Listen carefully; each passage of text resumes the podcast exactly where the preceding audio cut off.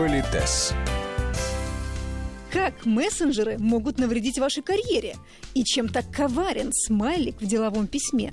Сегодня в Политесе начинаем разговор о правилах цифрового этикета. У микрофона Татьяна Гусева. Здравствуйте. И наш постоянный эксперт, педагог-консультант, специалист по этикету и протоколу Алена Гиль. Когда-то, когда не было, разумеется, телефонов, телеграфов и так далее, люди писали друг другу письма. Это было не только сообщение о каких-то событиях, да, это обмен эмоциями и так далее. И представляете, какой должен быть бы, был бы быть богатый язык, чтобы описать чувства, чтобы вызвать соответствующие эмоции у того человека, который читает это ваше письмо. Эпистолярный жанр, собственно, есть этому определение. И когда появился телефон, я позволю себе свои личные рассуждения, да, когда появился телефон, у нас необходимость вот в таких столь долгих эмоциональных описаниях, она отпала, потому что эту эмоцию можно передать уже интонацией, да, то, что мы делаем в речи. Потом, заметьте, телефон, телефон, телефон, и пам-пам, сначала и появился имейл, сейчас опять. да, сначала появились имейлы, да. да, а потом вдруг короткие сообщения. И да, смысл короткого сообщения – сообщить тебе о каком-то факте. Я жду, опаздываю, опаздываю или там да. что-то еще. Но это не полноценное общение, это именно полезная информация. И когда стали писать эти сообщения, как-то мы, вот знаете, разделились на людей, естественно, которые привыкли общаться по телефону, и потом, понимаете, написать сообщение, это все таки нужно время.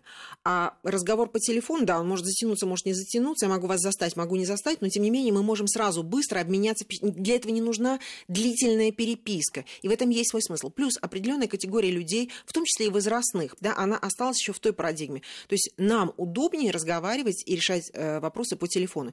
А есть люди, которым вот они боятся звонков. Им кажется, что звонок это уже когда что-то такое стряслось. Ну, да, неуместно, да, зачем тревожить, это прям можно ужас. все написать. Да, можно все написать. Но здесь вы можете попасть в следующую ситуацию. Вы мне написали сообщение я там где-то бегаю, мне неудобно его и почитать. Тишина, и да, тишина. Допустим, целый день. Да. Нигде не написано, что я обязана сразу отвечать на ваше письменное сообщение. Правда, если у нас мессенджер командный, да, и мы вместе работаем, там немножко другие правила игры. Мы сейчас говорим сторонний человек, да, вот вы, Татьяна, мне, например, там звоните или пишете, да, я могу ответить тогда, когда мне будет удобно. И для меня сочинить грамотное э, сообщение это, в общем-то, понимаете, в речи вы мне простите какие-то огрехи, а на письме, если я напишу коряво, без больших букв, да, без запятых. И вы понимаете, что, наверное, для скорости это важно. Но с точки зрения неписанных правил, небрежность в письме воспринимается как небрежность и к человеку. Таня, ну ты своя, что там я буду напрягаться, придумывать, да? Ну, ты Вставлять знаки препинания. Да, ты же поняла, что я хотела сказать. И вот идет какой-то такой небрежный разговор. Надеюсь, вы понимаете, между совсем близкими людьми это 35-я история. Дело, да. да.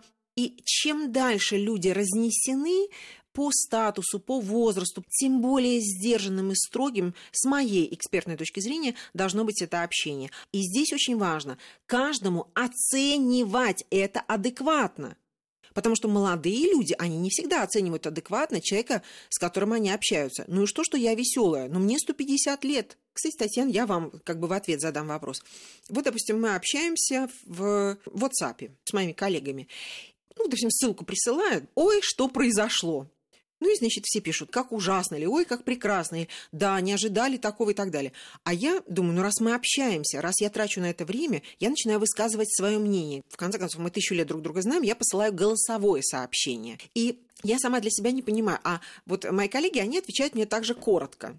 Или тогда мы должны в реальности встретиться и нормально пожужжать, да? А здесь просто проинформировали друг друга, что вот такое событие произошло, и все. Или давайте общаться. Потому что вот я, мне пишут, да, это ужасно, а я там э, разразилась целой речью, мне, например, такое общение как-то, оно неравноценно, неравноправно. Вот скажите, вот действительно в WhatsApp принято коротко говорить... Алена Викторовна, а без... у всех по-разному.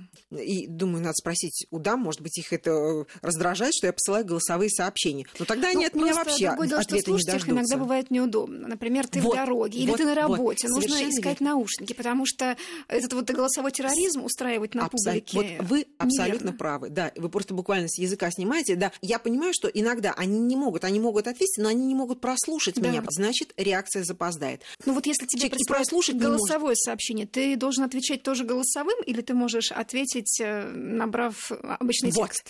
И вот здесь начинается самое интересное. Ну, во-первых, каждый отвечает так, как ему удобно. Ну, вот в таком приватном общении, наверное, складывается вот именно та атмосфера, когда каждый участвует в разговоре так, как ему удобно. Но теперь представьте себе, Татьяна, я написала вам что-то в мессенджере, неважно, там просто имейл отправила и так далее.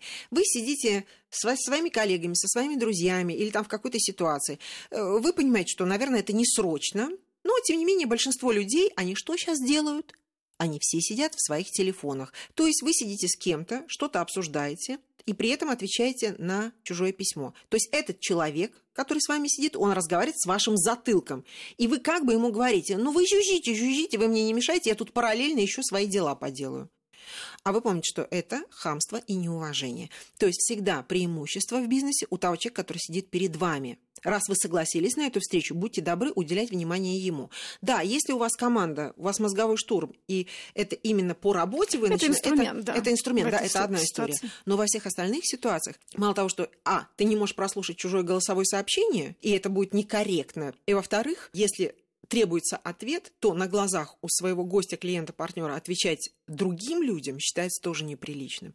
Понимаете, мы не можем сказать, что это запрещено или не запрещено, это плохо или хорошо. Всегда важна адекватность. Ну, Э, соотносить просто соотносить. ситуацию. Разница в возрасте, разница в статусе. Какому-то человеку вы позволите себе, ну, допустим, вы звоните, человек не ответил, вы пишете смс. Алена Викторовна хотела уточнить у вас, там, можем ли мы встретиться и так далее. Все, как только я смогу, я вам сразу даю знать, ну, каким-то из вышеозначенных способов. Но, например, если вы, человек в сто раз меня моложе, посылаете мне голосовое сообщение, а голосовыми обмениваются только люди достаточно близкие, то это уже некорректно. То есть, знаете, что-то мне лениво вам писать, вот очень нужно взвешивать, с кем, в каком формате мы должны уметь разговаривать. Да, раз мир предоставляет нам такой выбор, не одно письмо или один телефон, да, а вот такой выбор коммуникации, количество этих инструментов и делает коммуникацию тоньше, изысканнее, корректнее, но тем не менее очень много водных ну- нужно учитывать, чтобы это общение именно таким тонким, изысканным, грамотным, профессиональным и было. Но вот э, в деловом взаимодействии все таки через мессенджеры что можно решать? Какие вопросы? Это что-то срочное? Приеду, не приеду, опаздываю, не опаздываю? Или это уже там э, могут быть вопросы более глобальные? Я думаю, что это зависит от э, взаимоотношений внутри той команды, внутри которой это все обсуждается.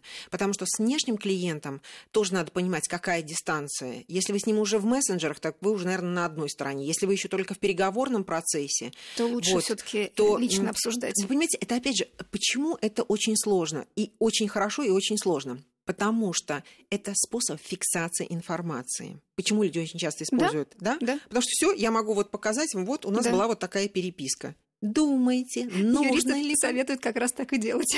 Вот, понимаете?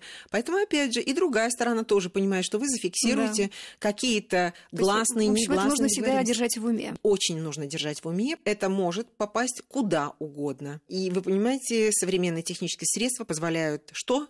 Да практически все. Да. Алена Викторовна, скажите, пожалуйста, в деловой переписке можно использовать смайлики? Поймите, я не узкий специалист в этой области. У меня нет однозначной оценки, это хорошо или плохо.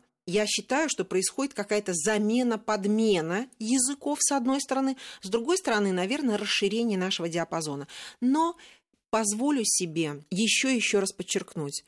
Например, мужчина отправляется на деловую встречу. Он может надеть деловой костюм, какую-то изысканную, дорогущую, но лаконичнейшую оправу. Да, он может взять дорогущий, но лаконичнейший портфель, и всем будет понятен и его уровень, и его финансы, и его образ, который он создает для этих переговоров и так далее, и так далее. Да? Также и вот в эти все смайлики. Да, при переходе на какие-то отношения мы можем уже позволить себе не только там графические, да, но и какие-то смайлики там и так далее, и так далее. Но чем больше разница в статусе, чем больше расстояние, чем больше официоза в вашем общении, особенно если заказчик и исполнитель, переходить на это нужно с великой осторожностью. Это с одной стороны. И с другой стороны, вы знаете, я позволю себе свое личное впечатление, потому что я читаю ну, разные посты в интернете и так далее. Когда человек, вот у него через каждое слово обязательно какой-то смайлик, эмодзи, и ты начинаешь продираться сквозь эти смайлики. Или, например, человек пишет «спасибо», и, вы знаете, есть такой значок на мосте, как да, у индусов, да, да вот такие сложенные ладошки.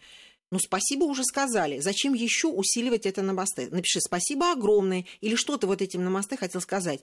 Понимаете, я начинаю отвлекаться. С другой стороны, это, эта картиночка, она будет во мне воображение, но когда много этих картиночек, то я уже начинаю придумывать какую-то свою историю, а что вы в нее вкладывали, тоже непонятно. И сейчас меня это пугает. Одно дело в конце поставить какой-то смайлик, но когда через каждое слово то есть такое ощущение, что уже какое-то э, всеобщее скудоумие наступает, да, когда люди стремятся заменить слова вот этими значками. В деловой переписке лучше избегать этого, потому что это может быть воспринято как несерьезность, как какое-то дешевое понебратство или попытка быстро перейти в те взаимоотношения, к которым еще ваш партнер не готов. И можно так э, о себе плохо сказать вашему партнеру, да, вот этими невоздержанностью в смайликах, что, в общем-то, ничего хорошего из этого не получится. Я думаю, что к теме цифрового этикета мы еще с вами вернемся в следующих программах, потому что вопросов, я уверена, много. Да, благодарю вас. Политес.